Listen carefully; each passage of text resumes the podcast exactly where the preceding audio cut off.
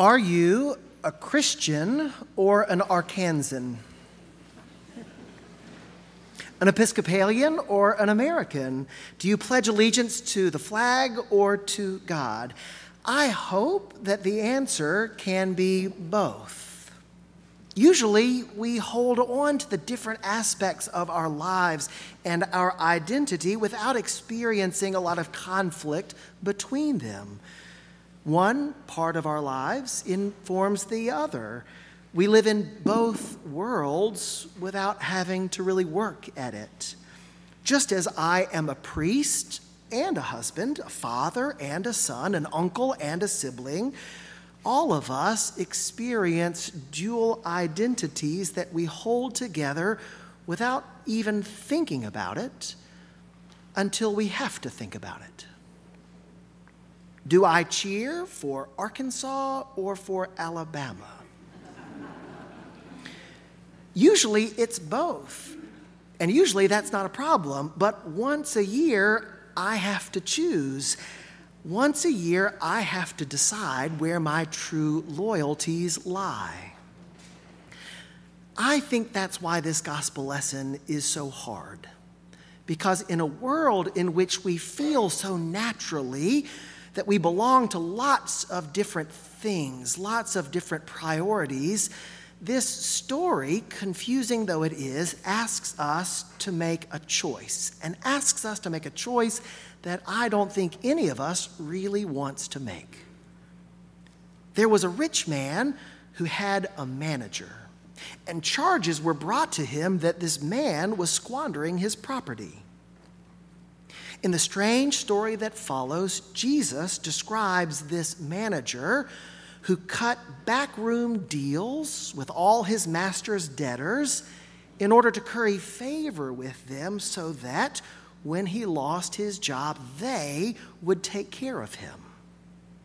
And in the end, it gets stranger because the owner of the business actually praises the dishonest manager for acting so shrewdly. And if that weren't enough, by the end of Jesus' description of what happened, we hear Jesus saying to us, Hey, go ahead and make friends for yourselves by means of dishonest wealth. So that when it's all gone, they will welcome you into the eternal homes. What in the world is that supposed to mean? Well, before we pull the parable apart and try to make sense of it, remember where this parable fits in Luke's telling of the good news. The beginning of chapter 16, from which this text comes, follows right on the heels of three other parables that we know pretty well, two of which we heard in church last week the parable of the lost sheep, the parable of the lost coin, and the parable of the two lost sons, or the parable of the prodigal son. In Luke chapter 15, Jesus is telling the religious leaders stories about lostness in order to explain to them why he's spending all this time with tax collectors and sinners, because God is the one who seeks after the lost and welcomes back into the fold any who have gone astray. But when we get to chapter 16, the audience changes. Jesus is no longer talking just to those Pharisees and scribes who have a hard time understanding why Jesus is spending all that time with lost sheep. Instead, Jesus directs this strange parable to those sheep who have been found, to his disciples, to his followers, as if to remind us of what our life is supposed to look like when we belong to God. So, what does our life look like if we are following Jesus? Like a dishonest manager? Someone who quickly and quietly tells his master's debtors to change their bills in order that we might benefit from that malfeasance down the road? Sort of? Maybe? I don't think any of us hears this parable and thinks that Jesus is trying to teach us how to run a business. Nor do I think we hear this parable and think that Jesus is trying to teach us that we should cheat in order to get ahead in life. That can't be right. So, what is he trying to tell us? By inviting us to model our lives, at least in some ways, after that manager, Jesus is teaching us that we are supposed to approach our place in God's reign, God's kingdom, with the same focus and intensity and urgency that someone who belongs in this world would respond to the news that he was about to lose his job. But making sense of that, figuring out which parts of the manager's model to apply to our own lives requires us to do some mental gymnastics. It requires us to separate, at least mentally, the dishonest wealth, which only belongs in this world, with the decision making, the shrewdness of the manager, which Jesus wants us to see is as important in God's kingdom as it is in our affairs here and now. So look more closely at this story that Jesus tells us. The owner of a large agricultural business has heard that his chief manager is squandering his property. As soon as the manager learns that he must turn in the books and that he will lose his job, he hatches a plan.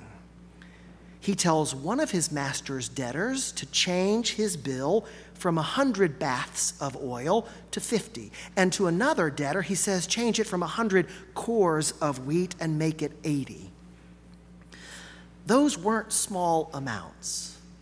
Our translation uses looser language like jugs of oil and containers of wheat, but the text means that what this manager was telling those debtors to do was to cancel hundreds and hundreds and hundreds of gallons of olive oil and bushels of wheat.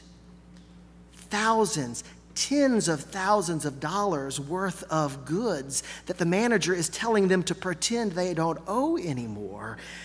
And because this manager was a legal agent of his master, the owner, the decisions he made, that backroom deal, they stuck.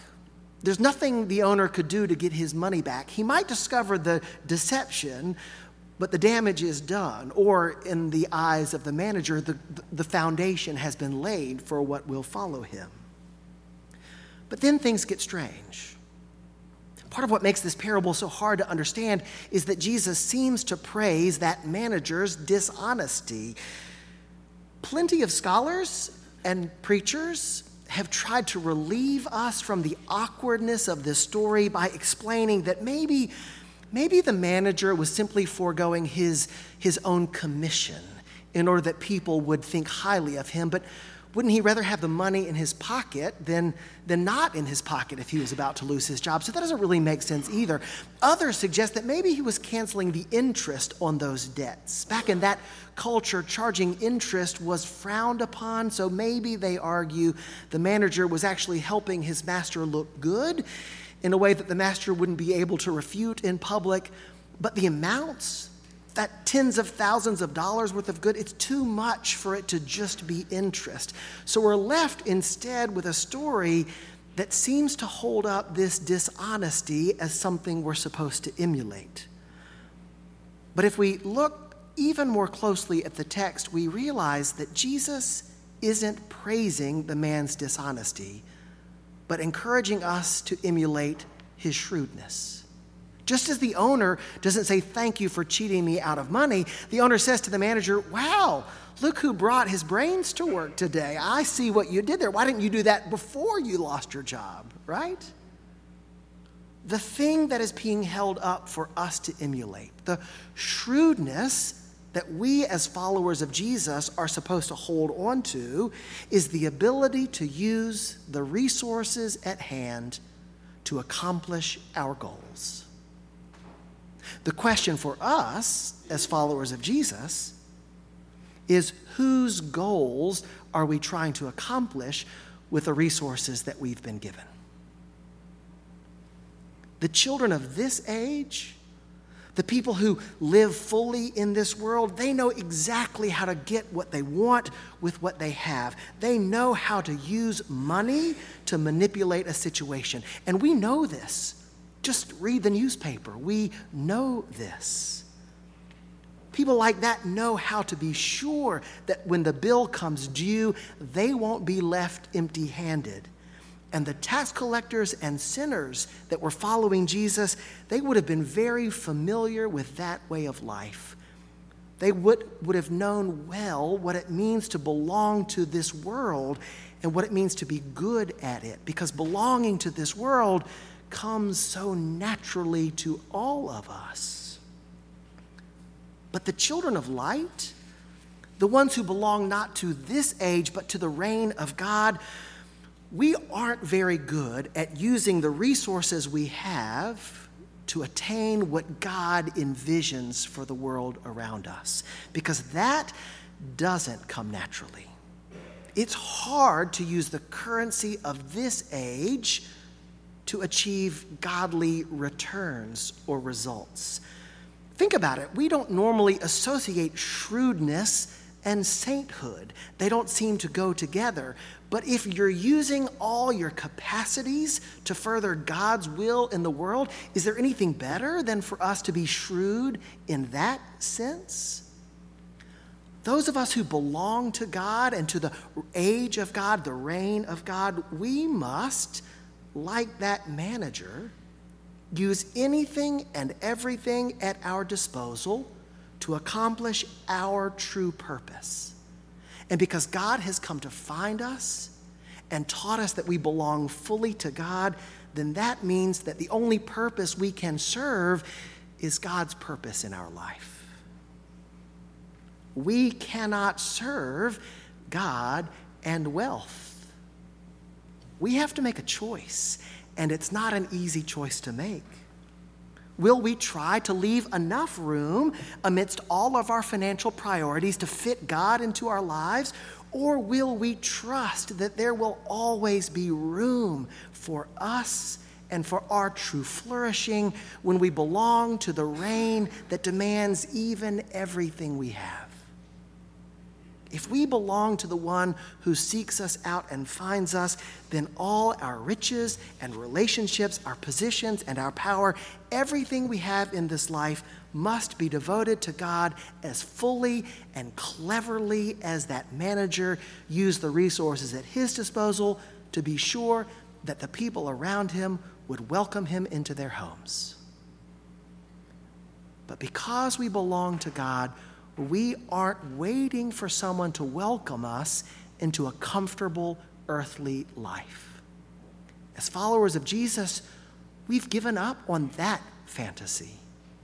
We wait instead for God to welcome us into the eternal habitations, which means that in this life, that wealth, we're supposed to use it to make what sort of friends? The sort of friends who will welcome us into that eternal habitation.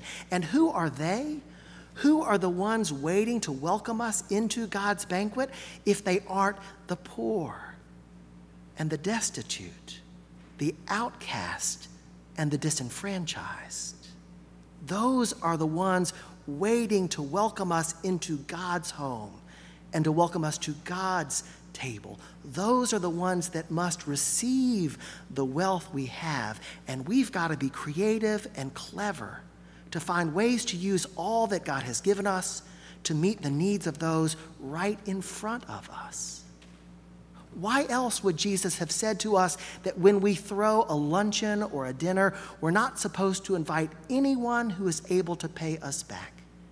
Instead, we are to invite the poor, the lame, the blind, the outcast, because they aren't able to pay us back in this life, but because they are waiting to welcome us into God's eternal home. Thanks be to God. Amen.